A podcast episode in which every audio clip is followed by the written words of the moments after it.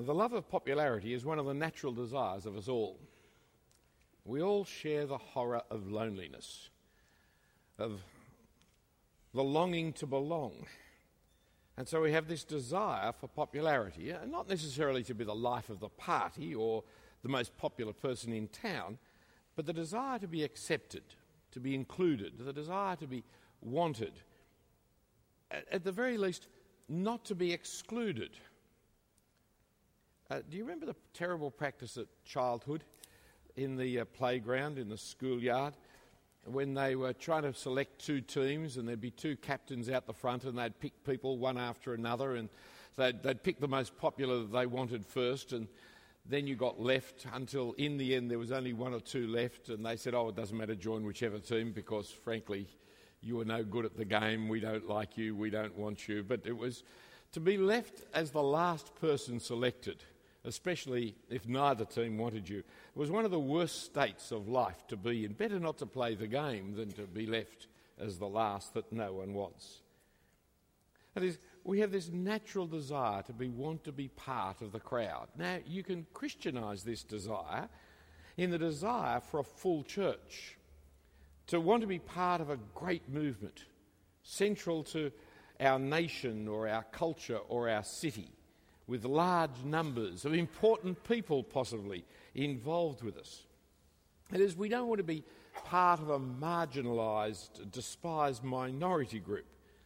To be admired, to be respected by society, to be a central pillar of society, that's the kind of movement we want to be involved with, rather than something that uh, causes people to laugh and spurn us.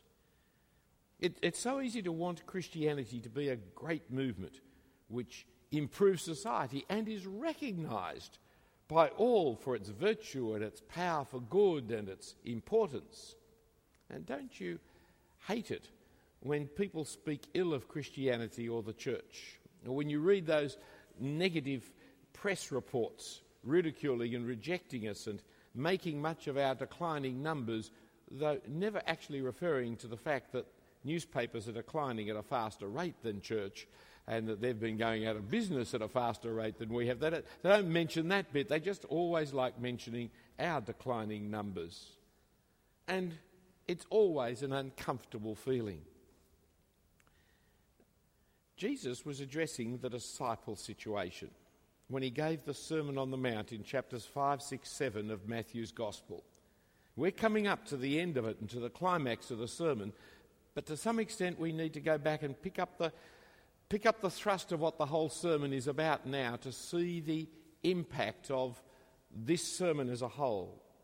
You see, they were fishermen, the disciples, and in chapter four he calls them from fishing to fish for men. And they leave all. They leave their boats, their nets, their family, to follow Jesus as he proclaimed the coming of the kingdom of God. And at the end of chapter four, there's this incredible account of the crowds who gathered from all over Palestine to meet Jesus and to hear Jesus, to come for the healings and for the exorcisms that he was involved in. Huge crowds that effectively placed the fishermen at the very forefront of a new national movement of the people of God, a populist movement that would assure them, the disciples, of popularity.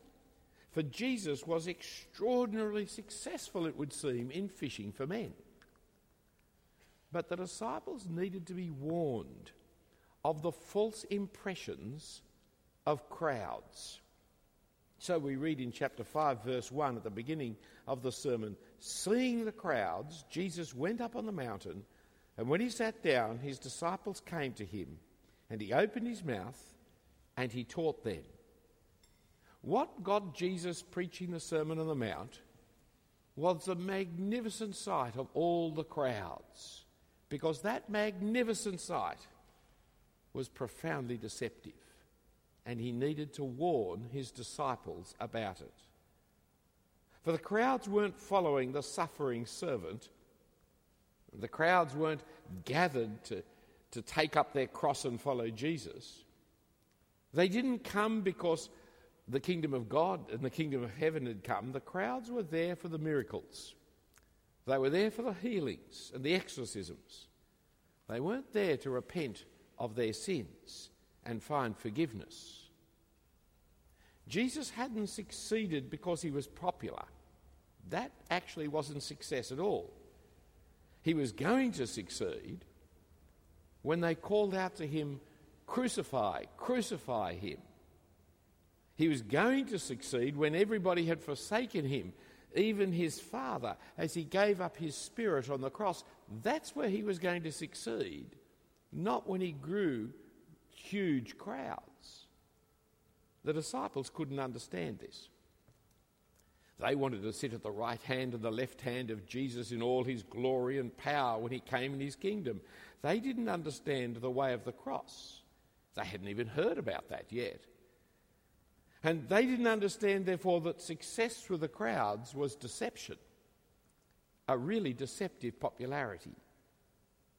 So we see Jesus teaching them of persecution and rejection, reminding them of the prophets of old who were hated and reviled. Chapter five, verse eleven, "Blessed are you when others revile you and persecute you and utter all kinds of evil against you falsely on my account.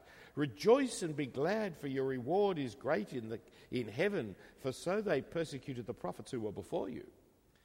The blessing of the apostles, the blessing of the disciples, was persecution and rejection.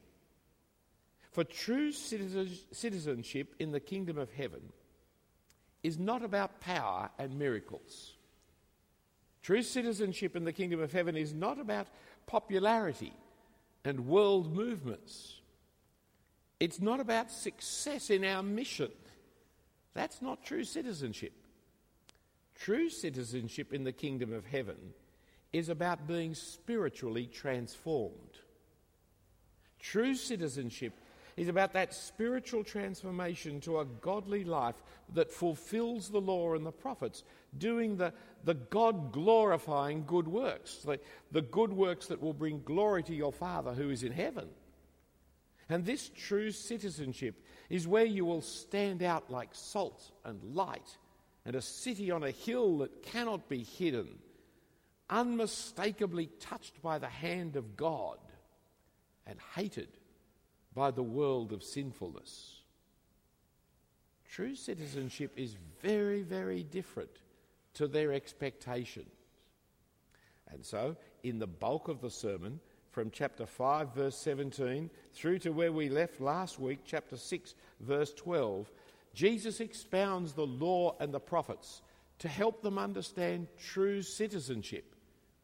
So, we have the The context of the Sermon on the Mount, chapter four, verse eighteen, through to chapter five, verse one, calling the fishermen, the huge crowds, seeing the crowds, teaching the disciples.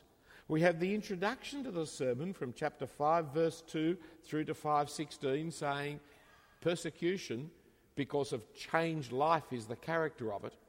We have the body of the Sermon on the Mount, chapter five, verse seventeen, all the way through chapter six, chapter seven, up to verse twelve, expounding the law and the prophets, how your life will be transformed, what it will be like to keep the law and the prophets from the heart, not just externally like the Pharisees do.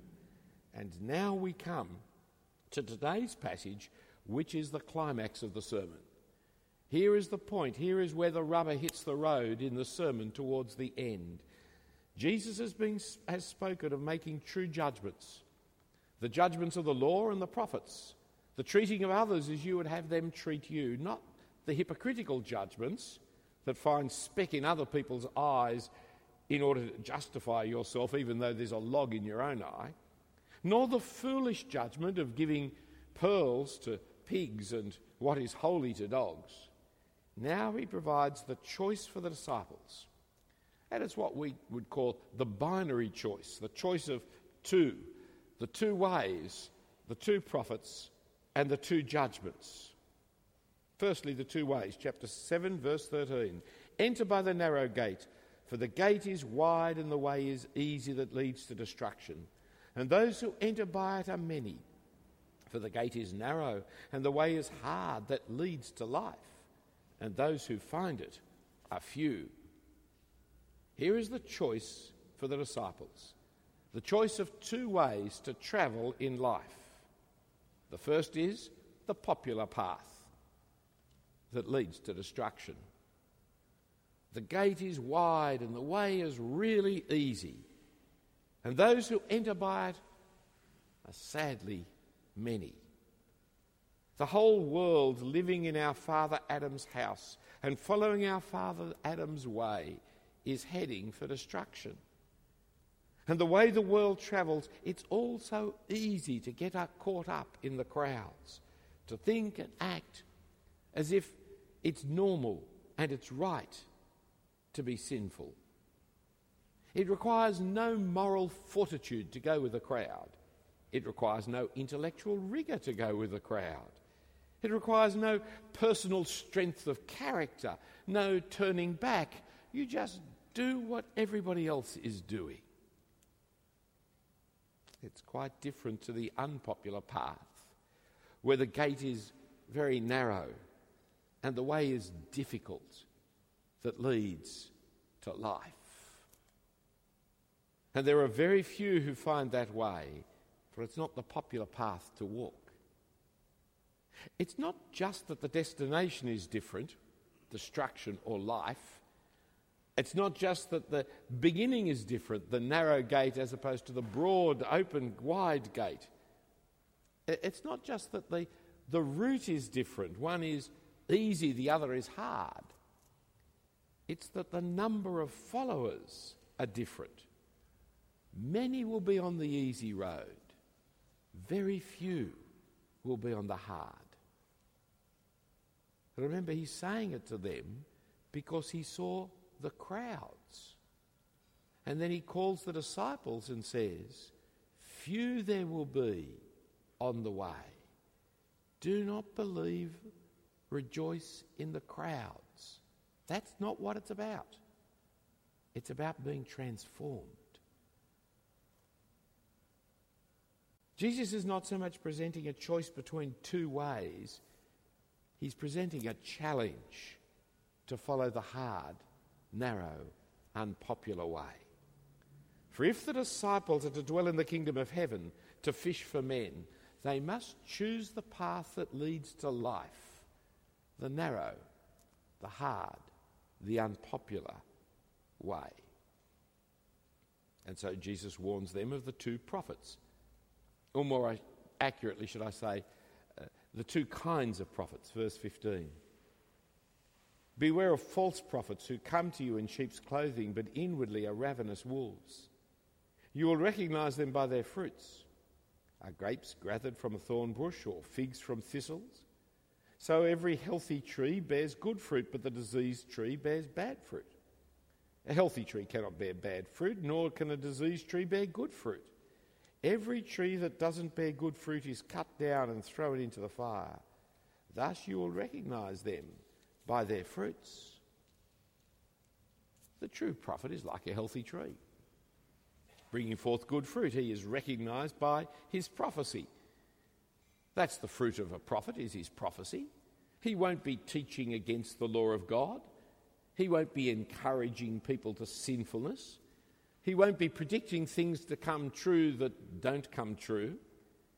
He won't be calling us away from the God of Moses.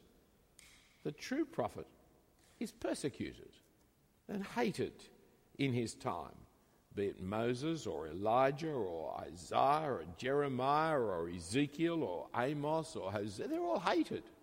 That's the character. They are unpopular people.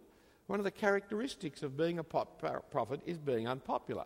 That doesn't mean you choose a prophet because he's already unpopular. It's his prophecy that leads to his unpopularity, not his unpopularity that leads to him being a prophet.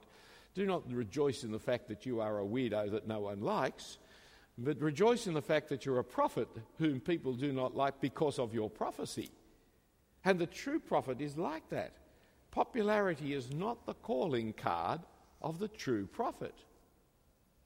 So the challenge is to beware of the false prophet, the one who by the very nature of his activity will always come deceptively. He has to. If he comes as a false prophet, no one's going to pay attention to him. He's always got to come as a true prophet for people to pay attention to him. Jehovah's Witnesses come knocking on the door. I've yet to meet a Christian person who's become a Jehovah's Witness. Anyone who knows their Bible, Jehovah's Witnesses come to the door, you know that it's false before you start. The conversation never gets off the ground. People who do not know anything about Christianity, they are affected by it. But the, the Jehovah's Witness comes with a brand name on him, like the Mormons, exactly the same. They all come there, Elder Smith, Elder Jones. You ever noticed how young the elders are in Mormonism? That's one of my questions to them. I always ask them, are you an elder? They say, yes. And I say, who are you older than? You're not older than me. Are you my elder?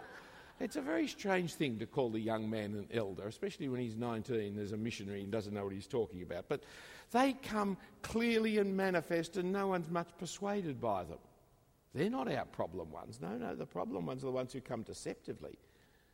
For they're the ones coming in the finest sheep's clothing who are actually the ravenous wolves. The true prophet never f- needs fine clothing, for he's wrapped in the mantle of truth. It's the false prophet who needs the fine clothing, the signs and symbols of public acceptance and respectability, the titles that we bestow, reverend, very reverend, right reverend, venerable, most reverend, the degrees we confer upon them, you know, the Bachelor of Divinity, the Master of Theology, the, the Doctor of Philosophy. It's the, it's the seats of honour we reserve for them, the, the robes of royal splendour, the processions in which we parade. It's the garments of the false prophets that declare the impeccable ecclesiastical credentials of an Anglican minister or the academic credentials of the finest universities. Now, have you noticed what silly robes we get them dressed up in and silly hats we ponce on their heads? But they tell you nothing. All that paraphernalia tells you nothing about the truth of the teaching that proceeds from their mouth. In fact, the more you see the sheep's clothing, the more you should be on your guard about the quality of the prophet. Or we can be more modern in our sheep's clothing, of course. We, we, we speak about this person, you've got to listen to him because he's published several books and he's spoken at several international conferences and has T V shows that he appears upon as the great televangelist, and he's very impressive to people. And notice the wonderful straight white teeth he has, the perfect unblemished skin, the magnificent symmetrical facial features. Here is the person that you have to listen to. It's just sheep's clothing, friends. Beware. Anything that will give credibility will be sought after by the false prophets. Anything that will make them popular is necessary for their desire to speak what is wrong. And woe to you when all men speak well of you. Woe to you when those in the media who hate the name of God and the gospel of the Lord Jesus Christ speak well of you. When you see the media in Australia, especially the, the media down at Fairfax or the media in the A B C, telling you what a wonderful minister this is, you almost by definition know he's not. Because if the godless think he's wonderful, then it's very unlikely that he's speaking the truth of God's word. These false prophets are not harmless. They turn people away from God, as they turn people away from the truth. They're ravenous wolves destroying lives and families. Now, while in a free society, we must respect their right to speak, and as Christians, we should not seek to censor or, or in any way prohibit them from speaking. It's very important that anything can be spoken, because that's how we know the truth. Because if that's the best the lies can come up with, then the truth stands firm. But at the same time, we Christians should not be slow to speak against them, to show their falsehood and to protect the community by revealing their true nature. For prophets, like the rest of us, will face the two judgments. Verse twenty-one, top of page nine eighty. Not everyone who says to me, Lord, Lord, will enter the kingdom of heaven, but the one who does the will of my Father who is in heaven. On that day many will say to me, Lord, Lord, didn't we prophesy in your name and cast out demons in your name and do mighty works in your name? And then I will declare to them, I never knew you. Depart from me, you workers of lawlessness.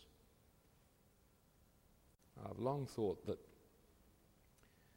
these are some of the most terrible verses in the whole Bible.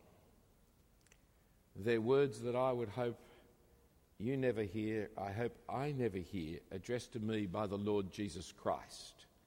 I can't imagine a worse moment than come to the judgment day and have the Lord Jesus Christ say, I never knew you. Depart from me, you worker of lawlessness. I, I don't think there are worse words in the Bible than those ones. There may be, but it's hard-pressed to think what they could be. You see, there is an entry into the kingdom of heaven, and it's found by those who do the will of the Father who is in heaven. Now, Jesus doesn't spell out everything about this doing my Father's will in the Sermon on the Mount. He's yet to struggle in the Garden of Gethsemane, where he prays, not my will, but your will be done.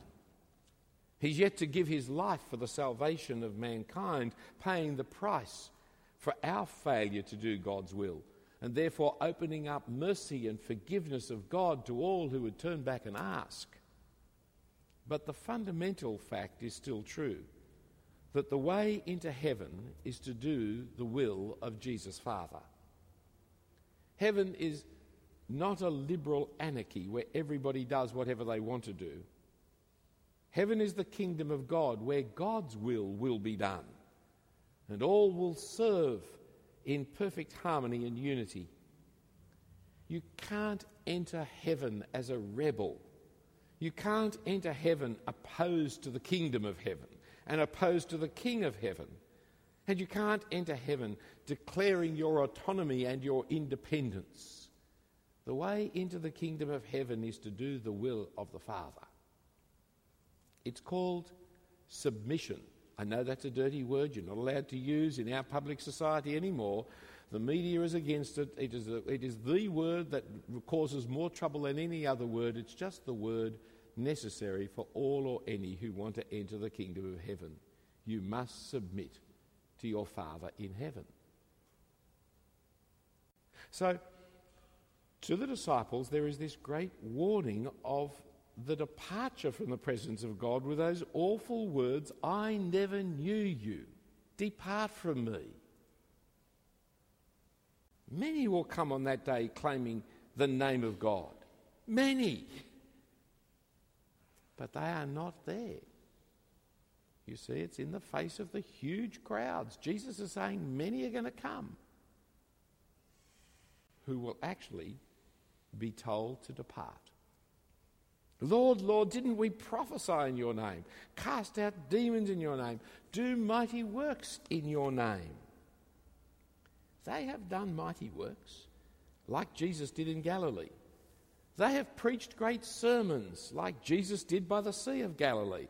They have exorcised demons, like Jesus did amongst the Galileans. But they haven't done the will of the Father who is in heaven.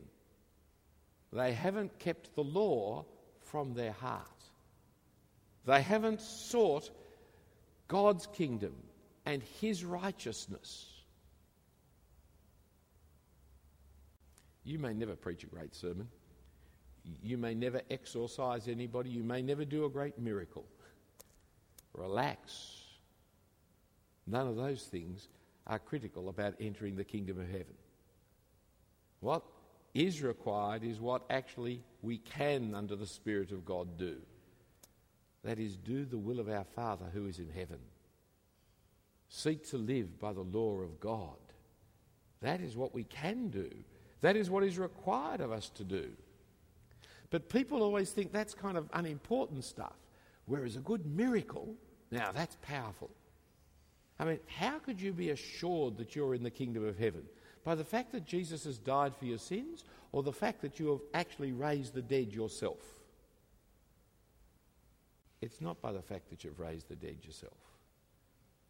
or that you've healed a cancer, or that you've preached to a thousand people. That, none of that is what matters.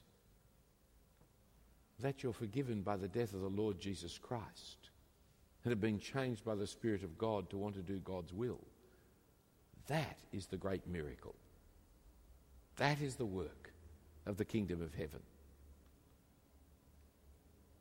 Here is the false impressions that the crowds and the popularity of Jesus must be driven from the disciples' minds. They're entering into this work and they're seeing the wrong thing. And three chapters are given to get rid of this wrong thing from their head. Fishing for men isn't about doing miracles and healings, isn't about gathering huge crowds to hear sermons, isn't about popularity. Not that any of those things are wrong, but that's not what it's about. Fishing for men is about doing the will of the Father who is in heaven. It's about hallowed be your name. It's about your kingdom come. It's about your will done on earth as in heaven. That's our prayer. That's our desire. That's our priority. And so there will be many who have been engaged in the Christian mission and have preached Christ and been used great, greatly in miracles and exorcisms, only to be told by Jesus on that last day, "Depart from me, you workers of lawlessness." Jesus doesn't say they haven't preached the sermons, or they haven't done the miracles, they haven't done the exorcisms. He accepts that they have, but they're still not his. I never knew you. Will you be amongst them? Will I be amongst them? What awful words our Saviour said. And so we are making choices. The same choices that the disciples made, actually. Jesus gave warning to the disciples, for in the face of the popularity of his ministry, they would be easily confused about the nature of the kingdom of heaven, and about the nature of entry into the kingdom of heaven, and about the nature of fishing for men. If I am preaching like a prophet and doing the miracles of the kingdom, surely I must be in the kingdom of heaven. No. There are false prophets, and they also come in the name of the Lord Jesus. And they also do marvellous miracles. For there's no better merino lamb's wool covering over a false prophet than a first-class miracle. The true sign of being in the kingdom of heaven is not the popularity or the success of your ministry, but your obedience to the will of my heavenly Father expressed in his law given by Moses. And so the disciples are told in verse eleven of chapter five, "Blessed are you when others revile you and persecute you and utter all kinds of evil against you falsely on my account. Rejoice and be glad, for your reward is great in heaven. For so they persecuted the prophets of old." And you see now in verse twenty-one of chapter seven, "Not everyone who says to me, 'Lord, Lord,' will enter the kingdom of heaven, but the one who does the will of my Father who is in heaven." And so, friends, let me ask you, with whom will you be popular? Beware of being accepted in this sinful and corrupt world. It's not pleasant to be unaccepted, to be marginalised, to be ridiculed, to be laughed at. It's never never comfortable, it's never pleasant. But it's far, far more important to be popular with God than to be popular with man. And if you're popular with God, you can rest assured you're not going to be popular with man. So get used to the idea now. For you get caught in a terrible internal controversy if you seek to be popular with God and popular with man at the same time. It's like serving two masters. You cannot do it. Just like you cannot love God and money, you cannot love God and popularity. So choose you yourselves, friends, carefully, whom you will serve. But as for me and my house, I will choose the Lord. Let's pray. Heavenly Father, we thank and praise you for the Lord Jesus Christ, that he didn't pull any punches when he preached to his disciples so many years ago, but could warn them clearly about the great folly of popularity in the service of God.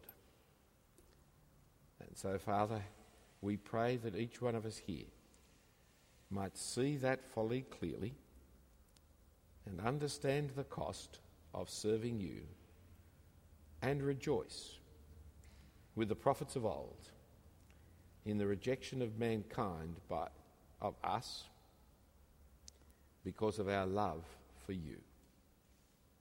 Help us each one, Father, to so serve you that we may indeed fish for men and women, bring them into the kingdom of heaven because of the transformed lives that we now live, to your praise and to your glory. And we ask this through the one who makes it even possible, Jesus Christ our Lord. Amen.